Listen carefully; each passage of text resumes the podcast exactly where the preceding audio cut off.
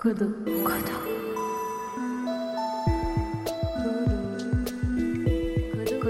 Kodo. Aujourd'hui, au micro de Kodo, on met à l'honneur Nolwenn Vouillet. Jagat sort en caleçon prendre nos sacs et le reste des affaires qui ne se sont pas envolées, alors qu'instinctivement je me colle littéralement à Roman. C'est la première fois, j'en ai besoin, je ne contrôle pas. Un contact physique, prendre quelqu'un dans mes bras. Je sais que cet arbre est le plus haut de la plaine, que le tonnerre est tout proche, que l'on ne peut absolument rien faire d'autre qu'attendre. Puis Jagat, trempé, à deux heures du matin, rigole. Tangshu aussi, et on part tous dans un grand rire nerveux qui nous sauve. Je propose à Roman, tout à fait sérieusement, qu'on écrive un message d'adieu dans le brouillon de nos téléphones, pour laisser une trace, quelque chose. Pour cet été, on est très heureuse de retrouver la doctorante Nolwenn Vouillet. Spoiler alerte, cet épisode est le deuxième de la série consacrée à ses recherches au Népal. Vous retrouverez le premier épisode sur le site de Kototalks. Découvrez la suite de ses aventures aux côtés de son ami Jagat, jeune homme guide de la caste brahman, Tulsi, la femme de ménage et cuisinière du resort où elle réside, Gauthier, le directeur du resort qui l'a accueilli à Bardia, ou encore Guruji, chauffeur attitré du resort. Nolwenn a risqué sa vie pour la science dans la jungle népalaise, et c'est un honneur de vous partager les lettres qu'elle a rédigées pour ses proches, ainsi que les sons captés lors de ce terrain dans le parc national de Bardia. Bonne écoute. Le 25 juillet 2019, Bardia, entre éléphants et villageois, lettre à mes proches. Et donc Messi l'éléphant est au bord de l'eau. Nous, nous sommes de l'autre côté. Le soleil s'apprête à se coucher. Je fais du yoga dans l'herbe avec les enfants et un peu de psychomotricité. L'excitation monte, on se demande s'il va traverser, on se demande si on doit crier pour lui faire peur. Jagat dit que non, car autrement cette nuit il s'en fichera. Tout le monde observe Messi. L'éléphant s'éloigne puis traverse un peu plus loin, avec tout le flegme qu'on lui imagine, mais avec détermination aussi. Mettre les pieds dans la rivière est un engagement. On ne fait plus demi-tour. Et si celle-ci représente une vraie sécurité, ici au moins pour les humains, lorsqu'elle est traversée, le contact est soudain bien plus direct. Ainsi, les gens vont d'abord vers lui en rigolant, en courant, en prenant des photos. Puis, lorsque le soleil se couche encore plus et que l'éléphant rejoint la berge, ils font tous demi-tour, se mettent à crier, à courir, dans tous les sens. Une personne allume une torche, et un chien courageux court vers l'éléphant, convaincu qu'il est bien trop vif pour en mourir. Je pense souvent à ces animaux dits domestiques, notamment aux pauvres vaches que les éléphants n'apprécient guère et qui restent attachées la nuit sans pouvoir fuir. L'autre fois, il y avait des marques au sol. Jagat me montrait comment l'éléphant avait voulu charger deux vaches et un veau, veau derrière lequel j'ai couru après dans le village hier, car il s'était échappé et était terrorisé. Jagat me prend par l'épaule. Pas le temps de rêver, il faut rentrer. Cette nuit-là, on se retrouvera à dormir très peu, en faisant un feu, en criant pour effrayer l'éléphant qui se trouve à quelques mètres de nous et qui reste finalement assez indifférent.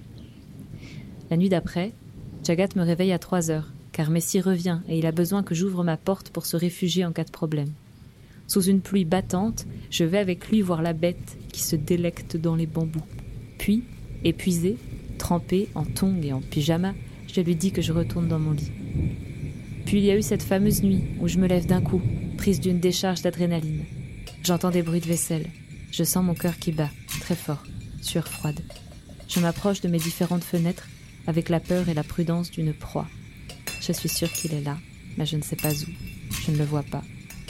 La nuit est bien noire, mais les différentes lumières laissées allumées, censées lui faire peur, finissent par laisser apparaître une immense forme grise et deux belles défenses blanches. Il est en train de détruire la cuisine, à vingt mètres de moi. Et j'ai peur, terriblement. J'enregistre les sons. Parfois il regarde dans ma direction. Ironie du sort. La première fois que je vois un vrai éléphant sauvage de si près, c'est à deux heures du matin, depuis ma chambre, alors même que lors de notre excursion dans le parc, nous n'en avons pas trouvé. Lorsque je pense qu'il est parti, à quatre heures du matin, j'entends encore des bruits. Il finit le travail qu'il a commencé, et je l'observe depuis mon lit. Alors que je pense pour la deuxième fois qu'il n'est plus là, j'essaye de m'endormir, et je me relève d'un coup. Élévation de mon tonus, décharge d'adrénaline à nouveau. Il est juste à côté de ma chambre. Je ne le vois pas, mais je l'entends, et je crois qu'il touche les murs. Je n'ai qu'une hâte, que le soleil se lève. Il est 4h40, plus que quelques minutes. Il y a de nombreuses histoires qui agissent comme des mythes autour de certains meurtres, si on ose dire, commis par les éléphants. Comme ce jour il y a quatre ans où un éléphant serait resté caché dans la forêt, puis aurait chargé soudain un enfant qui rentrait de l'école en vélo, après avoir piétiné volontairement un fermier quelques heures avant.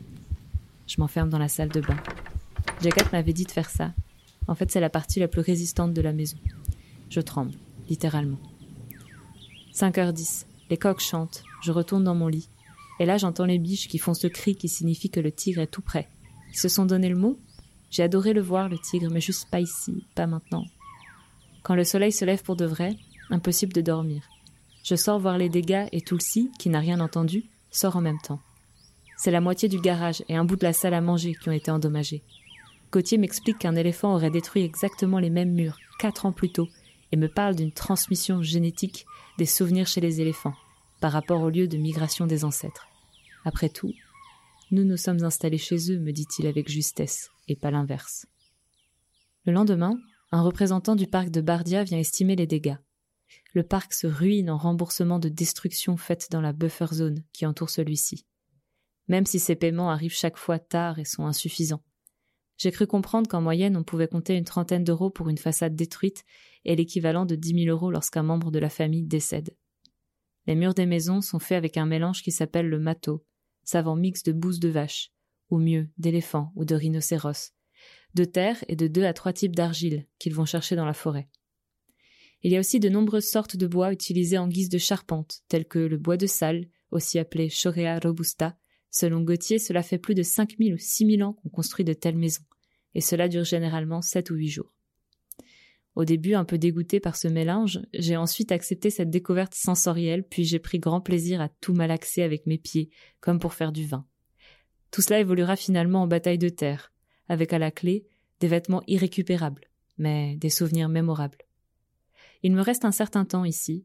J'espère que ça n'ira pas crescendo niveau danger nocturne, sinon je suis mal. Mais depuis que Jagat est rentré, je dors enfin correctement. C'est comme si j'étais en sécurité dans ma meute, que quelqu'un veillait. Sacrée vie sauvage, sacré Népal.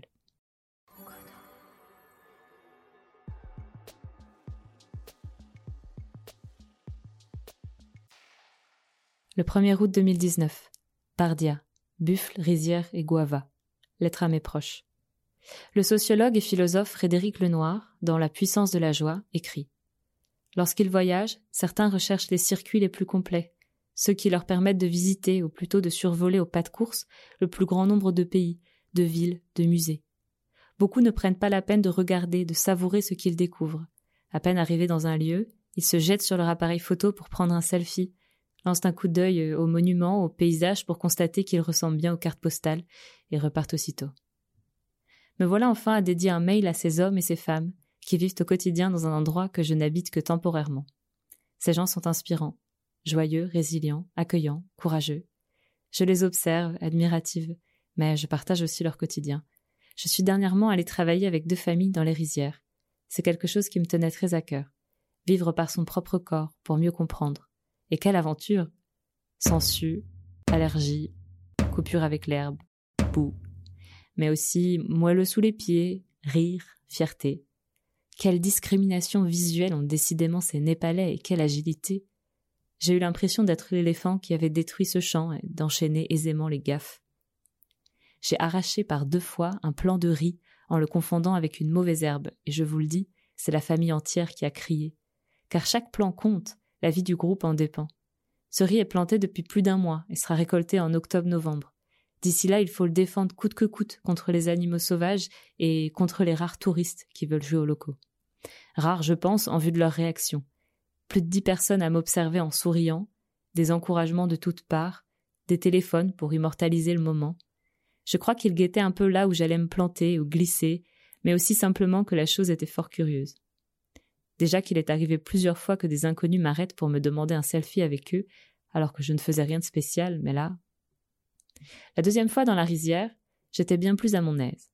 J'ai mis des manches longues, et je me suis plutôt senti d'une vraie aide, comme une grue relativement agile et appliquée. On m'a offert la première fois un très beau repas, à même le sol, avec du riz, des sortes d'épinards et des lentilles du jardin. Le tout arrosé à nouveau d'alcool de riz, que je ne sais toujours pas comment refuser, et de thé taro, une étrange infusion au gingembre et au poivre. J'ai mangé avec les mains et ils étaient ravis. This is your home, come anytime, m'a dit plusieurs fois Ram Krishna, avant de me proposer de venir un mois gratuitement dans un hôtel où il travaille, par tranche de trois mois, dans le sud de l'Inde, en pleine jungle. pour une autre aventure sûrement, mais pas cette fois-ci. Car doucement, tout doucement, je sens le mal du pays qui montre le bout de son nez, et je le comprends. Peut-être à cause du manque de musique et de danse, ou à cause de mon lit et de mes vêtements remplis de fourmis rouges. Les morsures sont terribles, grandes et pérennes. Peut-être euh, à cause de cette guêpe non identifiée qui m'a piqué entre les doigts de pied, mais surtout parce que j'aimerais être là physiquement pour réconforter une amie, je crois. Puis je pense à tous ces souvenirs que je vais rapporter à l'expérience de vie incroyable que c'est, puis je me bats avec Jagat, je mange un délicieux dalbat, plat à base de riz, de lentilles et de légumes. Je vais faire un coucou aux crocodiles et aux singes devant le resort. Et ce sentiment s'éloigne, comme il est venu. La deuxième famille où j'ai travaillé dans les rizières, c'est celle de Padam. Elle m'a fait une sorte de bouquet. J'ai cru que c'était des herbes aromatiques, donc je les ai plusieurs fois senties, naïvement. C'était en fait de petits plants de futures plantes. Je les ai donc plantés, et je trouve ça très beau, symboliquement. Ils m'ont aussi donné du lait de leur bufflonne dans une bouteille. J'ai été très touchée, et un peu mal à l'aise aussi. Ils ont si peu, et je ne demandais rien. Don contre don, dirait Marcel Mauss, et importance de recevoir. Pour ces raisons, j'ai d'ailleurs accepté quantité de pâtisserie au goût vraiment étrange mélange de farine, d'huile, d'un peu de sucre et de poudre de piment, avec un thé brûlant très très sucré. Alors quand moi criait Des fruits, s'il vous plaît, juste des fruits, non, pas de sucre. Il y a quelques jours encore, je me moquais un peu de Tulsi, de Jagat et de tous ces gens qui venaient mystérieusement proches d'un arbre devant ma chambre, cherchant à cueillir un petit fruit vert tout dur et terriblement acide, le belouti ou guava. Jusqu'à ce que j'en goûte un moi-même, qui était enfin mûr, un délice. J'ai du mal à le décrire, mais l'intérieur est blanc et très doux, un peu le goût d'une figue blanche. Attraper des fruits ici est définitivement un sport et une activité particulièrement appréciée, surtout par les enfants, à laquelle je me fais une joie de participer. J'ai aussi passé un certain temps dans les chemins avec les troupeaux de chèvres ou de buffles, et pour la petite histoire, l'un d'entre eux m'a chargé, alors que je cherchais un crocodile près de la rivière, en fredonnant la chanson de Jimmy de Moriarty qui parle justement de buffles plusieurs fois. Jimmy, you won't you please come home when the grass is green and the buffaloes roam? Come see Jimmy, your Uncle Jim, your Auntie Jim, and your cousin Jim. J'en ai beaucoup ri du coup, et par chance, j'ai eu sur le moment d'excellents réflexes, merci les arts martiaux, en me décalant tout en me protégeant avec ma gourde, qui du coup est cabossée par une corne de buffle, la classe. Autrement, J'étrais la vache du voisin, et je vais souvent donner à boire à ce tout petit veau que j'adore. Les fermiers et leurs animaux communiquent sans cesse, c'est impressionnant. Ils s'appellent et se répondent. Quand un animal est parti trop loin, pour dire droite, pour dire gauche, stop, avance. Le régime alimentaire dépend beaucoup de la caste ici. En gros, les brahmanes, la plus haute caste, sont généralement végétariens ou mangent du poulet et des boucs castrés. On peut aussi noter que dans certains cas, un animal dit sauvage, capturé, n'est pas considéré comme impur. Toutes ces règles de pureté sont reliées à l'hindouisme, religion polythéiste et dominante ici, que je ne détaille pas tant elle est complexe. Il y aurait plus de 33 millions de dieux et déesses avec chacun et chacune leurs épopées et leurs affinités ou pas avec certains animaux. Vous avez peut-être entendu parler de grands textes de l'hindouisme comme le Mahabharata ou la Bhagavad Gita, équivalent de l'Iliade et de l'Odyssée. De leur côté, les Tarus, ou les intouchables, aussi appelés Dalits, mangeant plus du cochon et des buffles, voire même apparemment du chat et des rats. Heureusement pour moi, je n'ai pas vu la mort d'un animal, à part le serpent mortel un des premiers jours, mais je le dis encore. En regardant les buffles prendre leur bain chaud debout dans la rivière ou en voyant les enfants porter les chevreaux dans leurs bras sur des centaines de mètres, ils sont heureux et on les aime, je crois. Pour la première fois depuis que je suis là, les éléphants ont jugé bon de se pointer en plein jour. C'est tout à fait gênant car je ne peux plus sortir comme je veux la journée pour aller à la rivière, en tout cas pas seule, et encore moins aller aux arts martiaux avec les enfants à cinq heures du matin, comme j'en prenais l'habitude.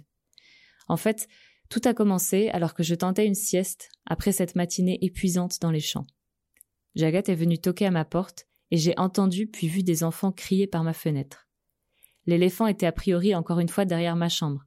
Alors on est resté à fixer ce petit bout de forêt, puis on a appris qu'il était en fait au breeding center, venu voir son amoureuse, comme ils disent, une éléphante captive nommée Shibakali.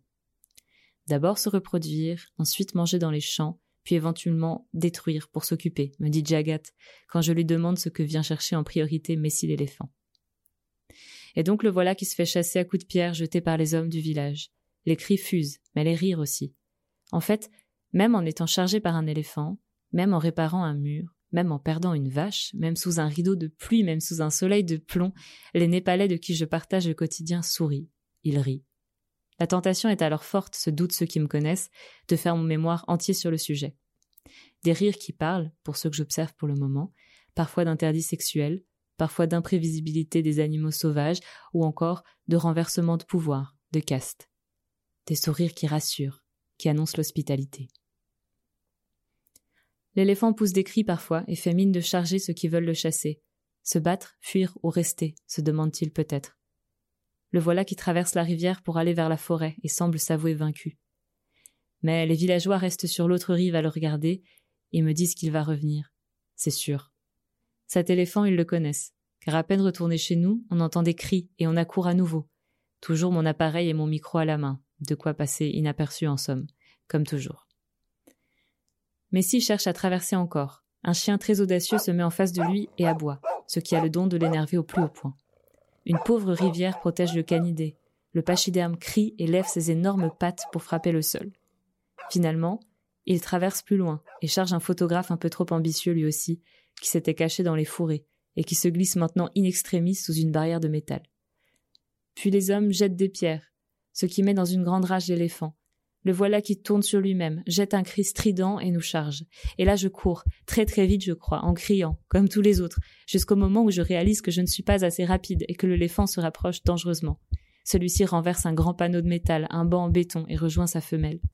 Hati baolaha, éléphant fou, me disent les hommes présents. Mais moi aussi, si on me jetait des pierres, je serais en colère. Le lendemain, la scène se reproduit, sauf que Messi est avec un ami. Seul avec Tulsi, celle-ci me déconseille vivement d'aller à leur rencontre. Mais la curiosité est trop forte. En marchant jusqu'à la rivière, je ne fais pas la fière. Je pense à ces histoires d'éléphants qui surgissent des buissons pour écraser les passants. Ouf. Ils étaient juste à ce moment-là de l'autre côté de la rivière, à manger de l'herbe, attendant que le village s'endorme. À ce sujet, après le loup-garou, j'ai de nouvelles idées de comparaison. L'éléphant est un peu notre loup. On pourrait dire Pierre et l'éléphant, pour quand je ne crois plus les blagues de Tulsi sur un bruit qu'elle a entendu ou une forme grise qu'elle a vue, ou encore chanter la chanson Promenons-nous dans les bois pendant que l'éléphant y est pas, et s'il y était, il nous écraserait. Ou même penser aux trois petits cochons, où l'éléphant essaie de détruire tantôt des maisons de paille ou de bois, plutôt bambou, tantôt des maisons de pierre. À ce propos, c'était vraiment très physique de refaire les murs. J'ai mis deux jours à ne plus avoir mal au dos, entre ça et les blessures sur les bras et les jambes après les rizières, je dois bien avouer que les Népalais sont pour le moins endurcis, mais aussi que je ne tiens pas si mal le coup. Dans le village, les gens commencent à vraiment bien savoir qui je suis et ce que je fais. J'ai le droit à des avalanches de sourires et de namasté. Tous me parlent en népali, et chaque fois j'ai tellement envie de réussir à avoir une conversation avec eux. J'aimerais tellement réussir enfin à répondre à leurs questions que ça me donne l'énergie et l'envie nécessaires pour perfectionner ma compréhension. Mes différents vêtements locaux font sensation, kurta, sarwal et blouse. Et c'est souvent ce qui pousse les femmes à engager la conversation, pleine de compliments. Ensuite vient la question du petit copain, du mariage, puis de la famille. Dès que tout le si peut, elle essaye de me féminiser, si j'ose dire, c'est-à-dire de me couvrir d'attributs qui pour elle représentent la femme. Vernis à ongles rouges, bracelet clinquant, aîné sur le corps. On m'appelle maintenant Nolwendi, Didi, Baini ou Kanchi, des surnoms affectifs qui me donnent une place dans une parenté symbolique en tant que sœur. Parfois, il m'appelle aussi Maya, qui signifie amour.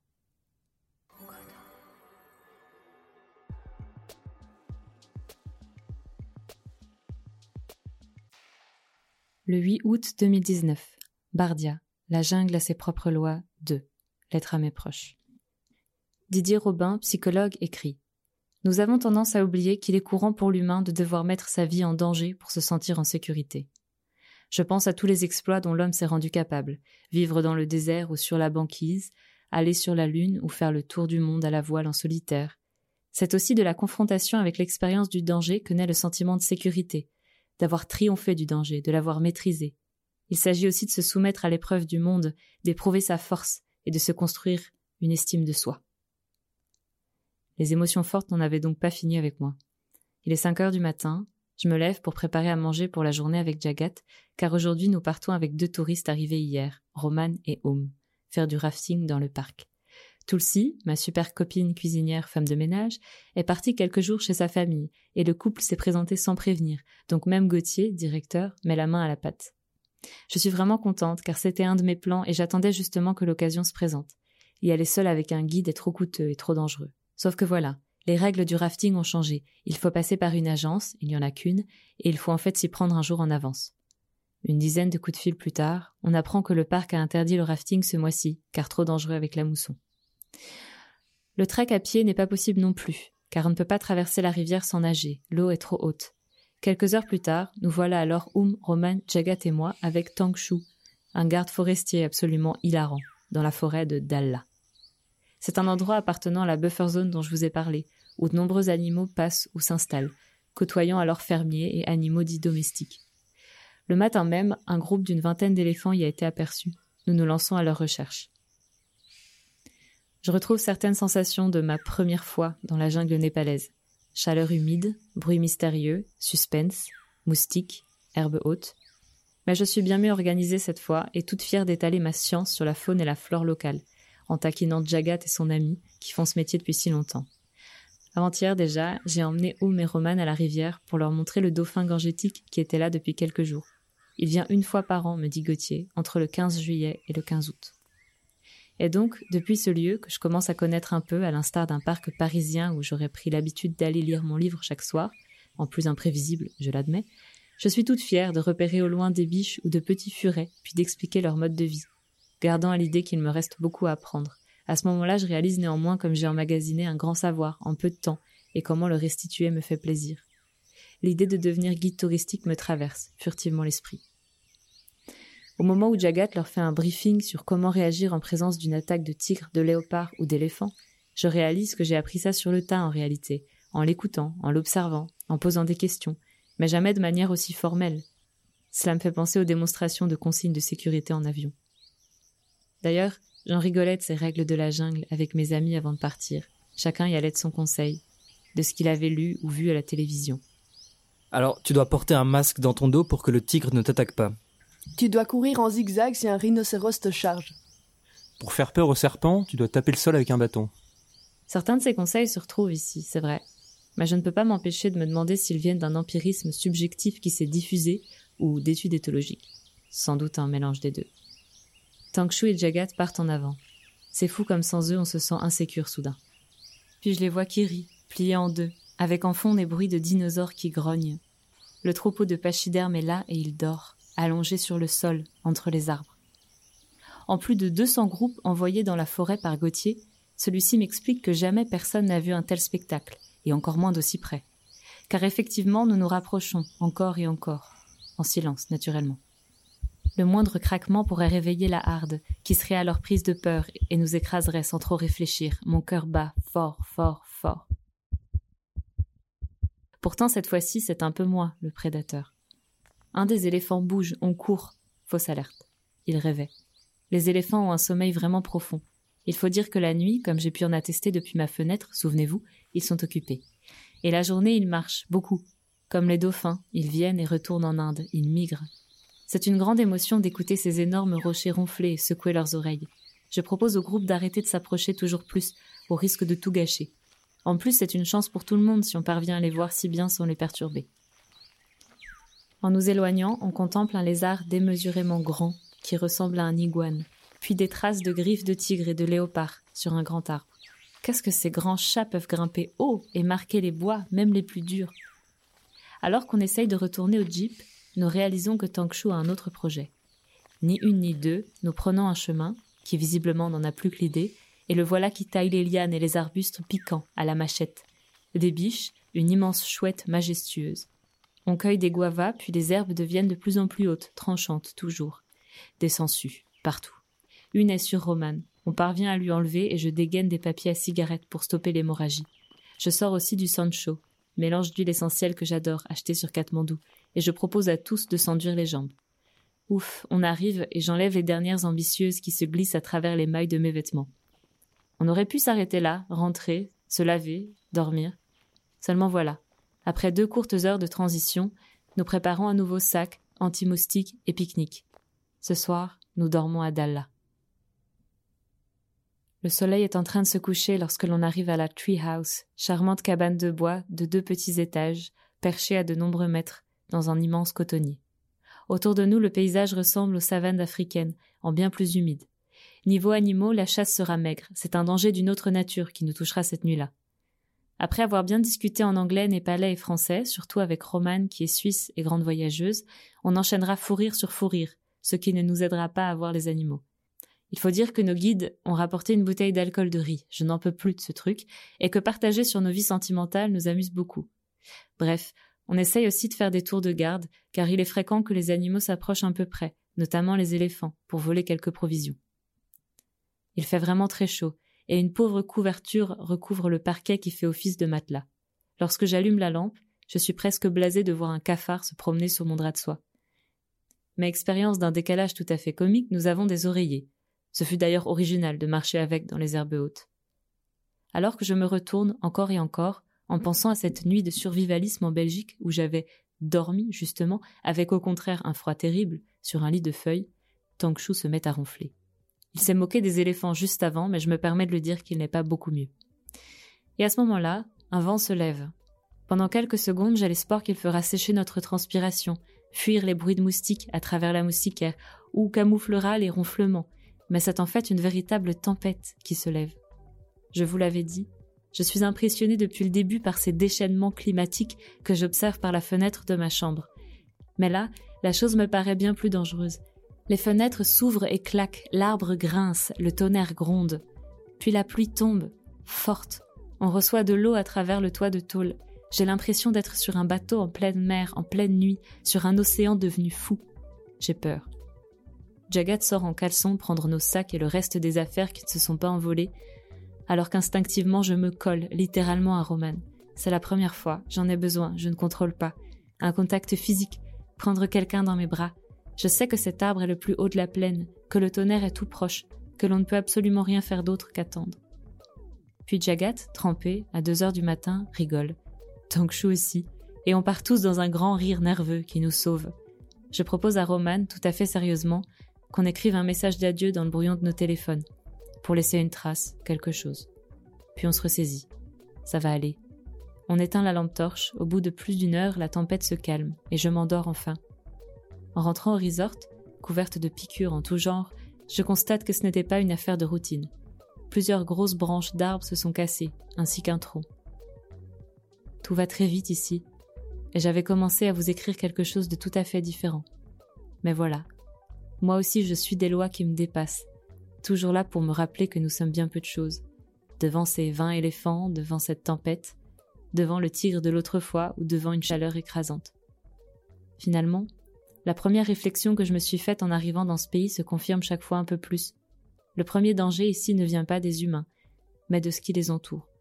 De la pollution, des maladies, des animaux, de la température, qui lui sont reliés bien sûr.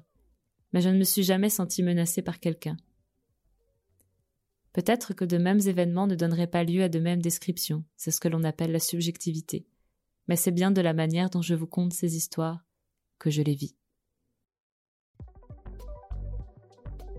Merci d'avoir écouté ce podcast jusqu'à la fin. Je suis très heureuse que Nolwenn ait choisi de partager ses lettres avec Kodo. Elle nous a également confié des sons enregistrés à Bardia. Si le podcast vous a plu, parlez-en autour de vous et laissez-nous un maximum d'étoiles sur votre application préférée. On se retrouve aussi sur les réseaux sociaux at Kodotalks pour découvrir les intervenants et les prochains rendez-vous inédits. Merci à toutes les personnes qui ont participé de près ou de loin à la réalisation de ce podcast. Vous êtes incroyables. Et surtout, n'oubliez pas de partager le savoir et reprenez connaissance.